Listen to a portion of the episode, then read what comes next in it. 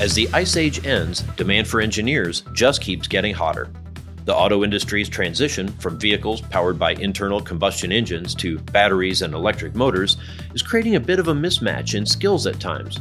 As my automotive news colleagues found covering the management briefing seminars up by Traverse City last week, the only shortage more pressing than the lack of semiconductors is the lack of engineers.